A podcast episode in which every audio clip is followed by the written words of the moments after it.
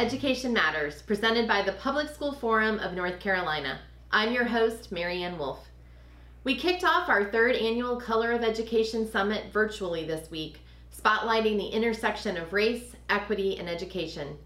Joining us to discuss this are speakers and organizers of the event.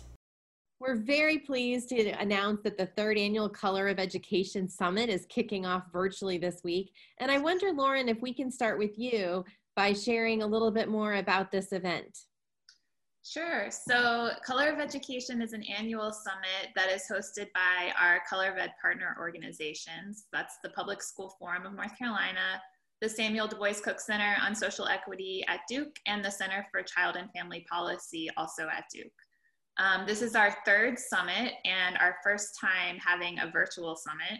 So it'll look a bit different than what we had planned. When we were, were originally planning to have the event in person, but we're really excited that this platform will allow us to bring people together from a wider um, range of uh, geography across the state and and we're not limited to um, a certain capacity. So we have almost a thousand people who are going to be joining us um, and they span from students parents educators policymakers researchers all who are coming together to have critical conversations on racial equity and what we need to do to address racial inequities in education. Thank you so much, Lauren. And I wonder, Keisha, if you would share with us a little bit more about the goals and the purpose of the summit. Well, one of the things I've always appreciated about this partnership and the Color of Education uh, commitment is that it's not just let's just give information to people, it's really collaborative of different um, stakeholders when we talk about parents and policymakers, teachers, counselors, everyone who's interested in children's education can come together, share their experiences, grassroots organizations, universities, but also share their experiences and also what works well and what has been a challenge so that we can stop making the same mistakes over again and have more success. And that's something that it's very action oriented, which is one of the things I truly appreciate about this convening. I couldn't agree more. It's so exciting. And, you know, Lauren, I know part of the challenge was figuring out how do we narrow the topics that we cover. Mm-hmm. Um, but I feel like we're very excited about where we're going with this. So, would you share just a little bit about the topics that will be addressed during the four virtual sessions? Yes. Um, we have a great program scheduled. Our first week will kick off actually with a, a discussion between Keisha Bentley Edwards and uh, William Sandy Darity, who is also at the Cook Center. Um, and they'll be discussing racial wealth and health disparities and how those relate to the inequities that we see in education. Um, next Tuesday, the theme will be focused on the impact of COVID-19 on racial equity in education, and we'll have um, three different sessions that day, including two breakouts. On October 20th, the theme will be policing and schools. And the final session on the October 27th will sort of tie everything together to talk about the past, present, and future um, with regards to efforts to address racial inequities in education in North Carolina. Excellent. And Keisha, you're going to be covering um, the topic of racial wealth and health disparities and the impact on educational equity and opportunity. And I wonder if you could just tell us a bit more about your work that you'll be discussing and how COVID 19 has impacted racial disparities in wealth and health. Absolutely. So, one of the things uh, initially with COVID 19, uh, we had this uh, uh, really big conversation going on nationally about systemic racism and systemic issues that inform health outcomes, but it made people start thinking about education, communities, the environment. And so these conversations were, were being had about how all these things are very interconnected. You can't look at health without looking at neighborhoods. And you can't look at neighborhood and health without looking at education. Uh, and so I think that that is a big part of it. Uh, but then the next part that happened is when we had somewhat of a, a racial reckoning where you had people sitting at home watching the TV as you had, unfortunately, these police brutalities that were made wide open to everyone. And it also became a part of the conversation about education and educational impact of race and racism um, as well as these health aspects. So we'll be talking about that.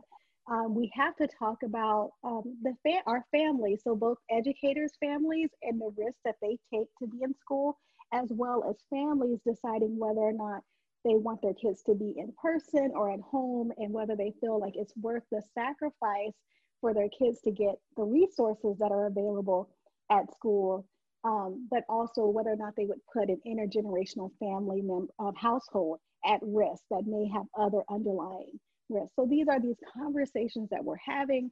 Unemployment for Black, Latinx, and Asian communities are much higher than they were prior to COVID, and that also impacts um, access to education. So these are all things that we have to consider and think about as we start looking for solutions and moving from reflection that was happening in the spring and early summer into action. So I think sometimes people might say, well, is the color of education for me? Is this something that, you know, where I should be attending and sign up? I don't feel like I'm an expert in this. And so I'd love, Lauren, for you to share a little bit and then maybe Keisha as well on why is it so important for people who are curious and want to learn more to join in um, to this this space? Yeah, so as Keisha said earlier, um, we're really trying to move from talking about these issues to action, and that takes everyone. So we think everyone is a stakeholder in education parents, students, community members, educators, policymakers. And having these conversations will help raise awareness about what's really going on and the inequities that are, that are present in our system. And so everyone is welcome. Um, you can learn more about the event on our website, which is www.colorofeducation.org. Um, and you can connect there not only for the event, but also for our efforts in the future. It won't end this month at the conclusion of the event. We're, we're going to be doing this work continuously. So, Keisha, as we wrap up here, I wonder if you could share a little bit, building on what Lauren shared, just about advice for people that are reading a lot or taking in a lot of this information and trying to make sense of it and how to jump in. Do you have any thoughts for for those folks? You know, I think um, one piece of information is that uh, education is not supposed to be a silo experience. You're not supposed to do this alone. You're supposed to have conversations uh, about what you're reading so you can reflect and talk to people and uh, and i think that's a, a, big part of it and really just have um, questions uh, i know for teaching and you're when you're offering assignments you say well how does this affect what you thought you knew before you read? Um, does it change your perspective and thinking about that and how and why? And then how do you engage with people who may not have done this reading or may not have watched these documentaries or joined the color of education? So thinking about those things how do you engage with other people in these conversations so that it just doesn't just stay in your head um, and that you can actually utilize the tool that you may be gaining well, thank you so much. And I'm sure many more people are going to want to join us at Color of Ed because, regardless of where you are in your journey in, in learning, um, I think it's a, a, wonderful place to come together. Um, I want to thank you both for being here with us right now. And after the break, we will continue this conversation with Danita Mason Hogans and Christina Spears. Thanks so much. Education Matters is brought to you each week in part by Town Bank, serving others, enriching lives. We are so pleased to be joined by Danita Mason Hogans, the program coordinator of the Center for Documentary Studies at Duke University, and also by Christina Spears, the special assistant in Wake County Public School Systems Office of Equity Affairs. Welcome to you both. Thanks so much for having us, Mary Ann. Danita, as we discussed in the first segment, um, Color of Education aims to facilitate honest, critical conversations about the realities of racism, and inequality in education so that they can be addressed.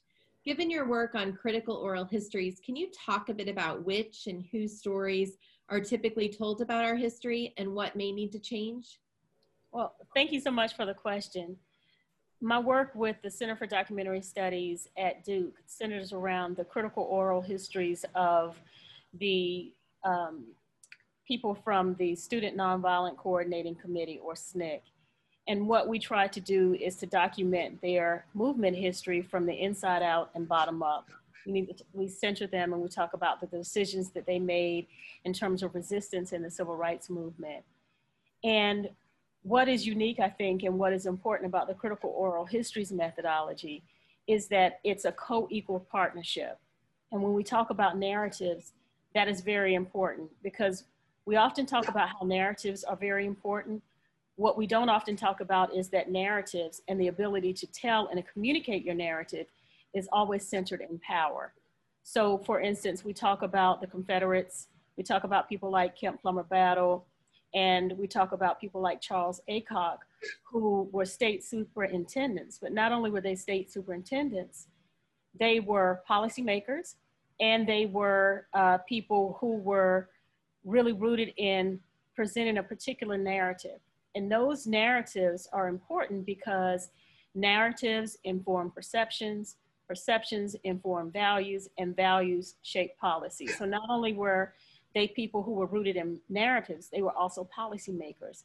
And those policies have had implications for people like me who have been in Chapel Hill for seven generations.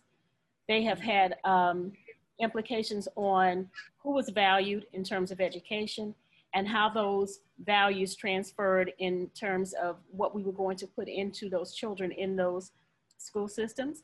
And as far as I'm concerned, they have a direct line, those narratives that we have have a direct line on how particularly black children are perceived in Orange County, which has the greatest wealth disparity in the state of North Carolina, and the second largest achievement gap in the country. That did not come um, in the 70s, it didn't come in the 60s. These were narratives that were put in place historically by people who had the power to inform those narratives and carry out those narratives with policy. So narratives is, is very critical and the critical oral histories centers equity as opposed to uh, power in terms of who can tell that story. Christina, would you tell us about? Um, I know recently we've seen increased debates about teaching about race and racism. I wonder if you could talk a little bit about why it's important for young people to understand the real history of our country and the role our schools can play. I think the question I would ask someone back is why would we not want our students to know the truth about race and racism and history in this country? Right. And if I speak my truth as a woman of color, as a Black woman, my mom, my parents talked about race growing up in a developmentally appropriate way, right? To keep me safe, um, and because it was a part of my experience to help me understand the world as a Black girl. So I think as educators who are talking about race and racism, we want to do just that create developmentally appropriate spaces where kids can make sense of the world around them, but also just understand the truth about our history. That's really important because we've hid that so long and we don't want to. Um, you know, repeat the history that we've had. We want our students, our kids, future generations to do better than we did. And Danita, I know one of the things that your center focuses on is also this history um, to strengthen intergenerational so- social justice movements and how important that is. And I wonder if you could talk a little bit more about that and how that relates to your own story as well.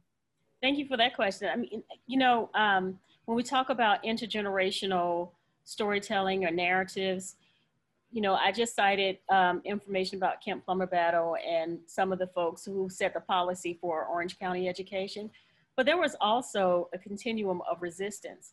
So Black people in Orange County tried to establish free schools. There is a long history of people who were, who were resisting oppression. So it's really important to tell those narratives. I come from about four generations of people who were very much involved with um, resistance and resist, resisting the power structure. My father was one of the members of the Chapel Hill Nine, which a lot of people know. What I think is also important is that that part of the civil rights movement was actually conceived at school, at Lincoln High School, and it was uh, it was conceived as a result of the students understanding that they did not have the resources that their white counterparts had, and what did um, the desegregation, which actually did not occur until 1966 in Chapel Hill, but what were the implications for them as young Black high school students? And so it was not just about sitting at a um, soda shop with white folks, it was about get obtaining resources and being able to um, share in the, the vast wealth that Chapel Hill had then and now. So for, um, for us, that continuum of, and the legacy of um, resisting and being very interested in not only how those resources are brought about, but how they're shared is, is something that is, is deeply rooted in Orange County as well. Well, and it's so interesting to listen to the themes and even some of the discussions you're referring to that happened, you know, decades ago and the direct connection to the conversations we're having today. And school districts across the state, including Wake County, have been having hard conversations and taking action to address racial equity in schools in many different ways. I wonder if you could share how you and the team is approaching this in Wake County.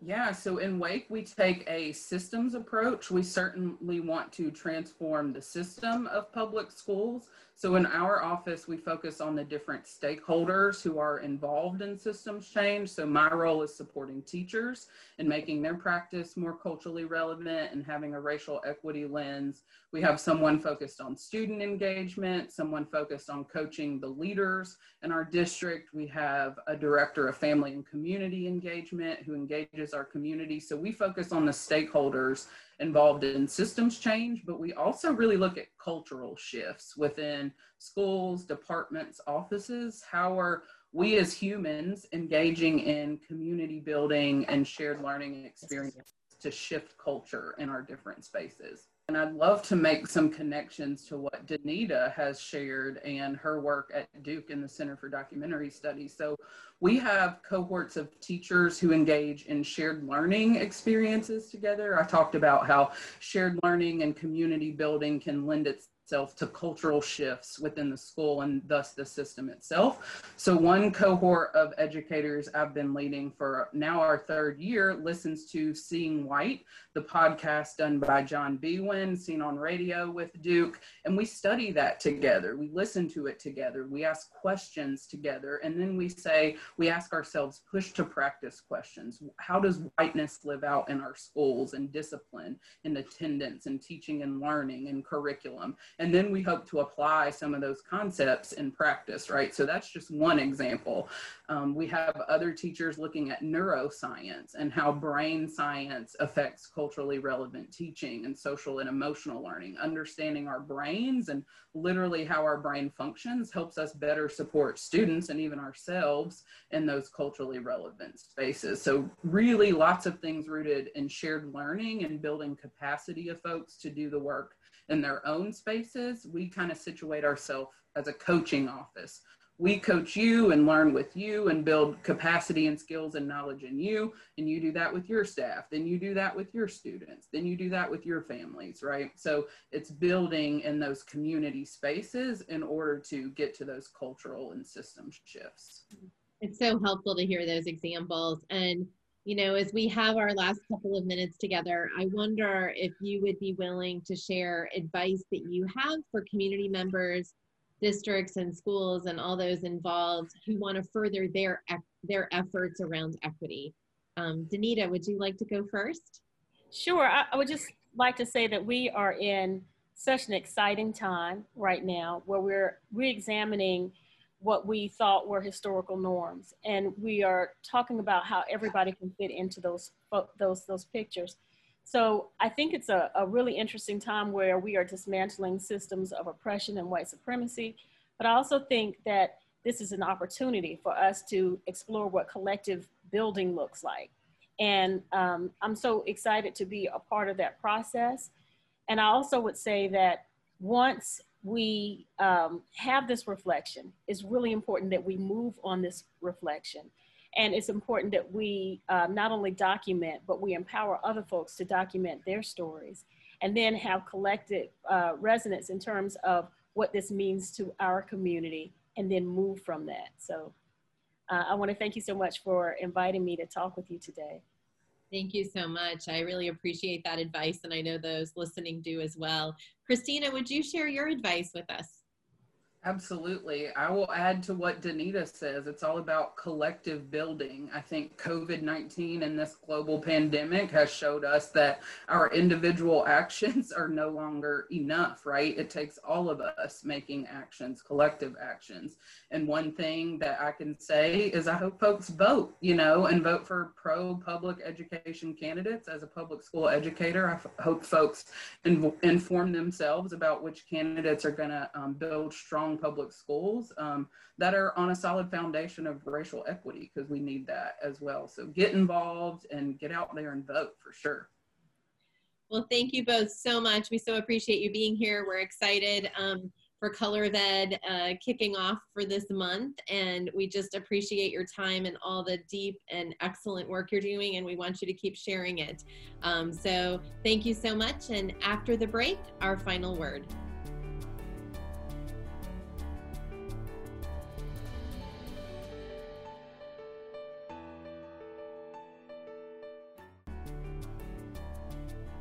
We kicked off our third annual Color of Education Summit this week, and it looked a little different than our first two. Keeping everyone's health and safety a top priority, this year we are holding four virtual summits over the month of October, allowing for an extended spotlight on the intersection of race, equity, and education, and likely providing opportunities for even more people to participate from all across North Carolina. This spotlight comes at a time when the importance of talking openly and frequently about the systemic racism inherent in this country's founding and that which persists today is more important than ever. Robust conversations around achieving racial equity and dismantling systemic racism in education across the state of North Carolina are necessary, and they must lead to action. Many of our districts and advocates have been working to improve racial equity in education for a very long time and today on the show, we heard from some leaders in our state who are working to elevate conversations with educators, policymakers, and other stakeholders to make much needed change. Despite this great work, however, we are still not getting to the outcomes we want and need. For centuries, education in America has been unequal. As we experience a global pandemic and the abrupt mass transition to virtual education, the question is not whether, but how the effects of this new reality will deepen racial disparities. Even before COVID 19, students from historically disadvantaged families had just a 51% opportunity to learn when compared to white, non Latinx students, according to the Schott Foundation's Opportunity to Learn Index. We refer to measure like this one as the opportunity gap, and if we want to close the achievement gaps we so often hear about, we must first close the opportunity gap. One way to do this? Make our system of school funding more equitable. The Public School Forum's research has found that year after year, our poorest counties fall further behind our wealthiest ones in terms of resources available to their local schools. Poorer counties tax their residents twice as high as wealthier counties, yet generate substantially fewer dollars for their local public schools than what their wealthier counterparts can raise. This disparity in school funding and consequently educational resources has profound implications for our communities of color. As I mentioned last week, the judge overseeing our state school funding case, known as Leandro, tackles the racial disparities seen in our education system head on by outlining a clear path toward equitable investments for our public schools, something that COVID 19 makes even more urgent. We must press on. During the Color of Education month long summit, We'll be spotlighting a number of issues related to racial inequities in education, and we invite you to tune into Education Matters during the next three weeks to hear more about opportunity, access, and policing in our schools, to name just a few topics that impact equity. Thank you so much for focusing and thinking about education and for being with us today.